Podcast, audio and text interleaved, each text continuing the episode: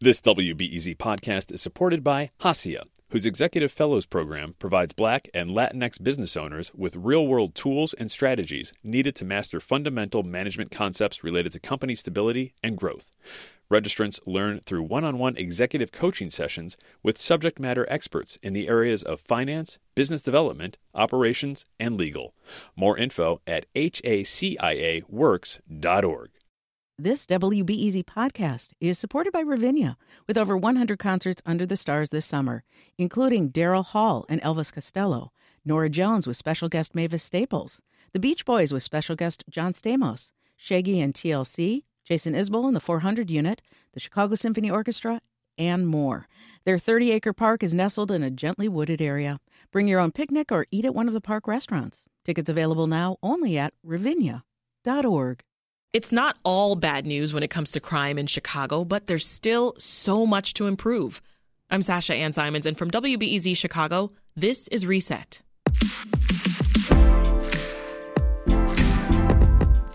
A Sun Times report reveals that murders fell by 13% in 2022, but 723 people were killed last year, a higher grand total than any other American city. Not good. Not good at all. Meanwhile, overall, crime was actually up 12%. So, what does this mean for safety in Chicago as we start the new year? We tapped the brains of Sun Times reporters Tom Schuba and Andy Grimm to find out. Tom, what were your biggest takeaways from last year when it comes to Chicago crime? Well, you know, when we write these end of year stories, typically they they really just focus on uh, shootings and homicides in Chicago. Um, and the picture was a little more complicated this year because after these huge spikes during the pandemic in, in those key kind of violent crime categories, they both dropped significantly. And so, uh, but there was still all of this uh, consternation and concern over crime and what's being done about it. Mm-hmm. And so, you know, we saw a decrease in the number of carjackings, but those are still near a record level. Um, motor vehicle thefts are up hugely. Um, so, yeah, I guess the biggest takeaway is kind of like those those key markers of violent crime are down, but we're still seeing this increase in crime that's unnerving people. Andy, how did we compare to other major cities in the country?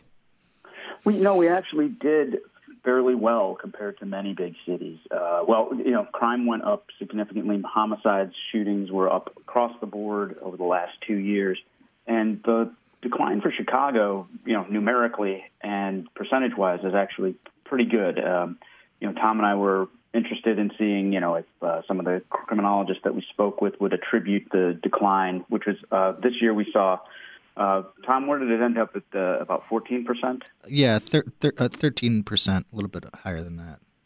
Yeah, so um, you know, this is better than a lot of our big city peers, um, you know, that had seen these massive increases. And in talking to some of the criminologists, we were concerned, you know, is this just a regression to the mean? Are we just coming down from an extremely elevated level. Um, you know, is this just a factor of sort of these macroeconomic phenomena that are happening across the country, where you know the economy is improving, people are going back to work, and you know, speaking to a guy that tracks these numbers across departments, um, uh, guy uh, Jeff Asher from Datalytics, mm-hmm. um, he had he said that this is a this is a significant decline. Um, you know, year to year, it's better than a lot of places did, and, and those macroeconomic forces were at work pretty much everywhere. So he said something happened in Chicago that was uh, different. Uh, whether that was something that is in the control of the authorities. Uh, or the, uh, the, the organizations in the community that are working to fight violence, uh, well, that remains to be seen. Yeah, within Chicago, Tom, what did you observe about where the crime is happening? Um, well, so the mayor had uh, kind of set aside uh, 15 specific community areas when she uh, launched this plan called Our City, Our Safety uh, much earlier in her tenure. And the idea was like to go and take those 15 community areas clustered on the south and west sides where violence has historically, uh, you know, been at the highest rates, and and just put all sorts of resources in there. Uh, and so what we saw was a decrease in 14 of those 15 community areas really drove the overall drops in shootings and homicides. Mm-hmm. And um, So you know, I think that's obviously encouraging for the mayor in uh, you know facing reelection. That you know the, the, there seems to be this kind of corollary drop between uh, what they were doing and what wound up happening on the other end with violence. But um, it was really we we asked a lot of kind of the smartest people in the room. You know, what do you think was you know created this drop yeah. after after these increases? And, you know, people it was a lot of maybes and some throwing up of the hands and a lot of people saying you know we can't really uh, measure this at this point um, but yeah we we saw improvements in in most of these areas that are known to have the worst violence. And you mentioned there uh, the mayor's our city our safety uh, initiative. Who else in the chicago city government is working on crime reduction? Yeah okay so it's it's kind of uh, there's a a center where they run all of these operations out of, where they try to uh, kind of cull together all of the operations and all of the different agencies that are involved. So, like, along with kind of labeling gun violence as a public health crisis, the Chicago Department of Public Health is really involved in this process. Okay. And uh, uh, Department of Family and Support Services is involved.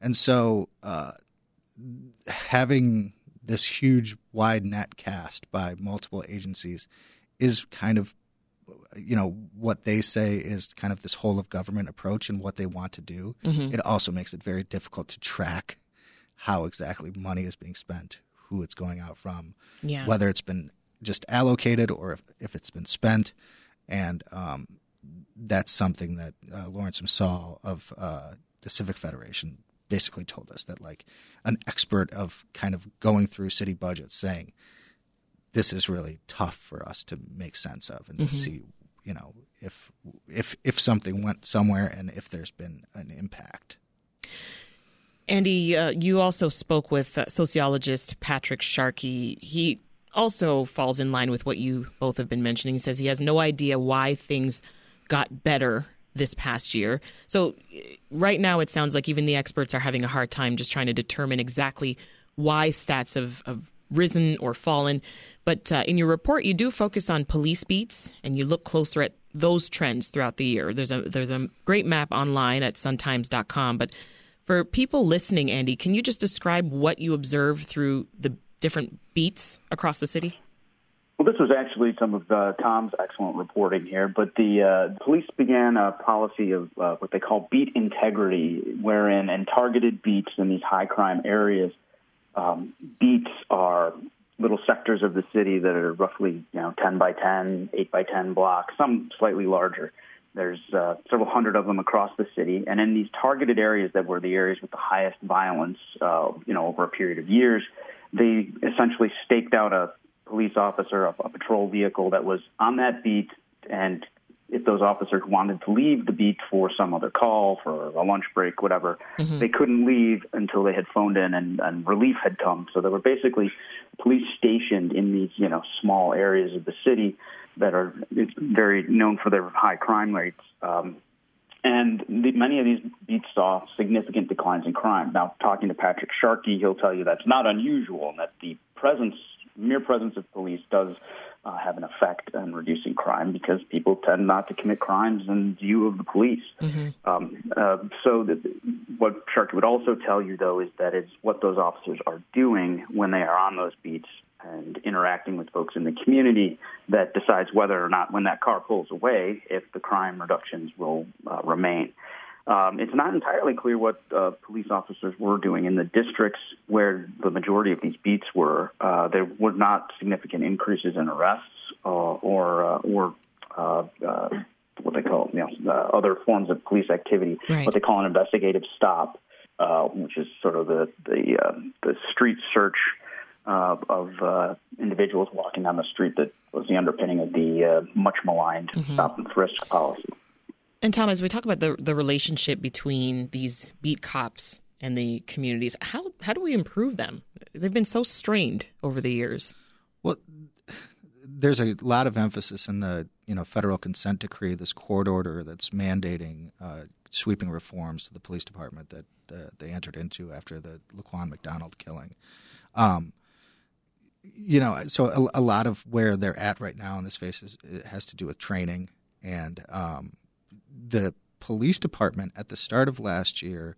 Uh, the superintendent came out and he said, you know, made this declaration that the city was going to conduct what he described as 1.5 million positive community interactions, and um, basically that was just uh, a system where you know if you're walking down the street and there's a police officer and the police officer greeted you or uh, you know introduced himself to you, it was very ill defined what it was, and eventually they came under real fire um, for you know the reporting yeah. issues, the data issues, everything around that, and and basically the question that was raised by the uh, independent monitor and by the attorney general's office was like, well, what does this even say? What, what about what you're doing in the community?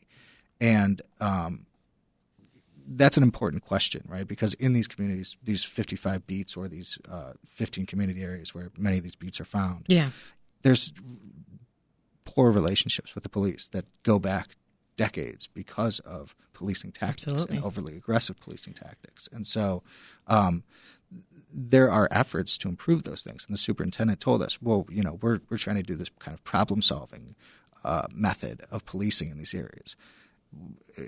We didn't find evidence specifically to say that. We we did find evidence that there are less stops and mm-hmm. less arrests, which could be evidence that there is less kind of problematic, aggressive type of policing.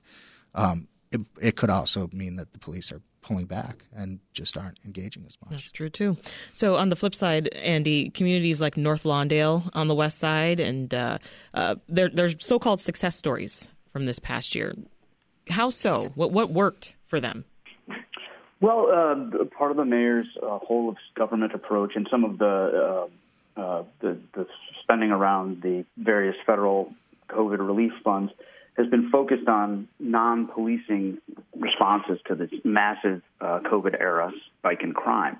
And the you know the most visible portion of that this this comprises a lot of buckets where they're offering services to victims of crimes, uh, where they are you know investing in after school and summer jobs programs. But one of the more visible features and one of the parts that's getting very closely studied is um, outreach, which is just simply organizations that target people that are at the greatest risk of being shot or shooting someone, being involved in a shooting in some way across the city. There's a the city estimates that there are, you know, various researchers estimate there are between 12 and 20,000 uh, people who are in this sort of upper, you know, zero zero zero percent um, percentile likelihood of getting shot. People that are 45, 70, 150 times more likely to be shot than the average Chicagoan. Mm-hmm. Predominantly, they're African American men. Uh, you know, they're relatively young, living in these high crime neighborhoods, and so.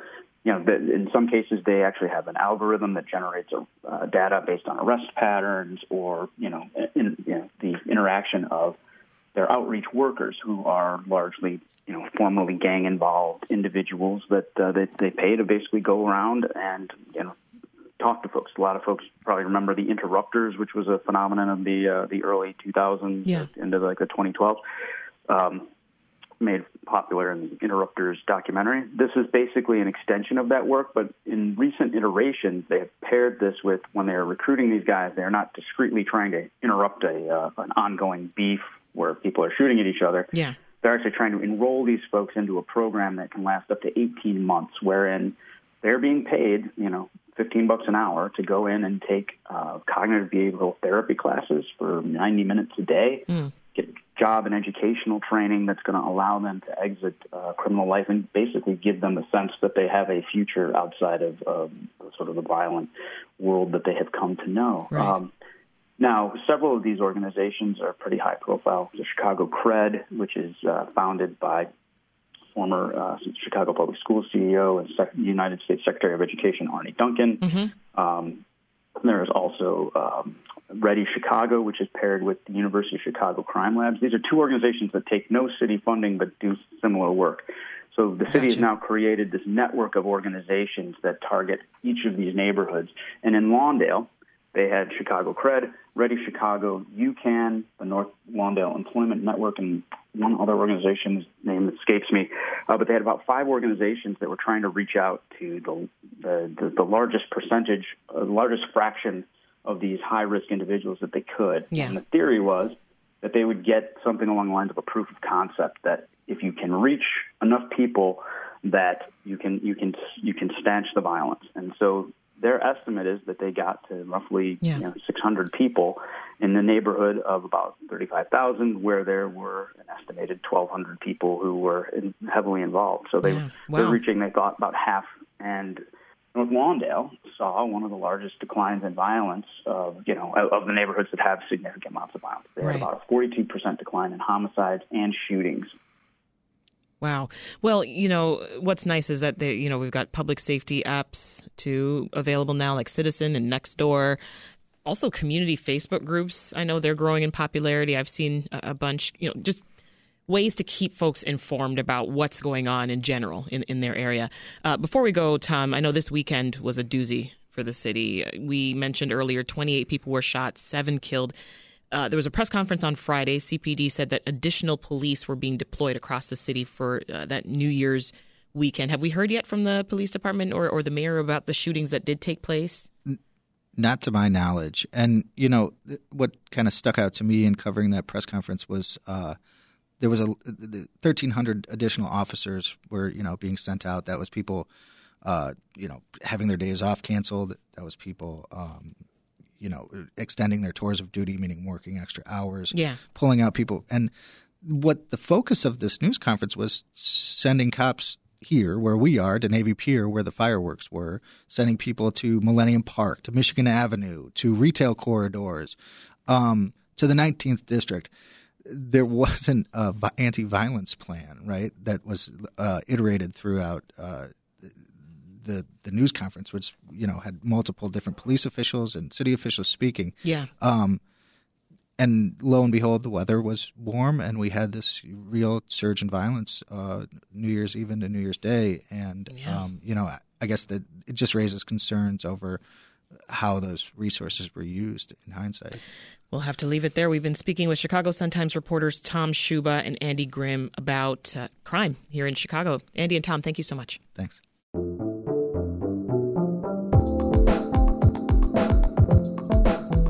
This episode of Reset was produced by Michael Liptrot and it was edited by Andrew Merriweather. Stay up to date on all the important stories in Chicago and across the globe by subscribing to our podcast. That's all for Reset. I'm Sasha Ann Simons. We'll see you this afternoon.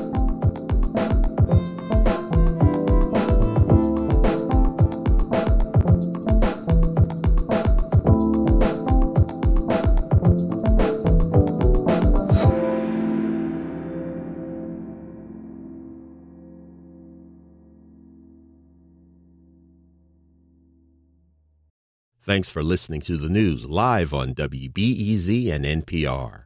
The WBEZ stream sounds great in the kitchen on your smart speaker and anywhere on the WBEZ app. Listen every day.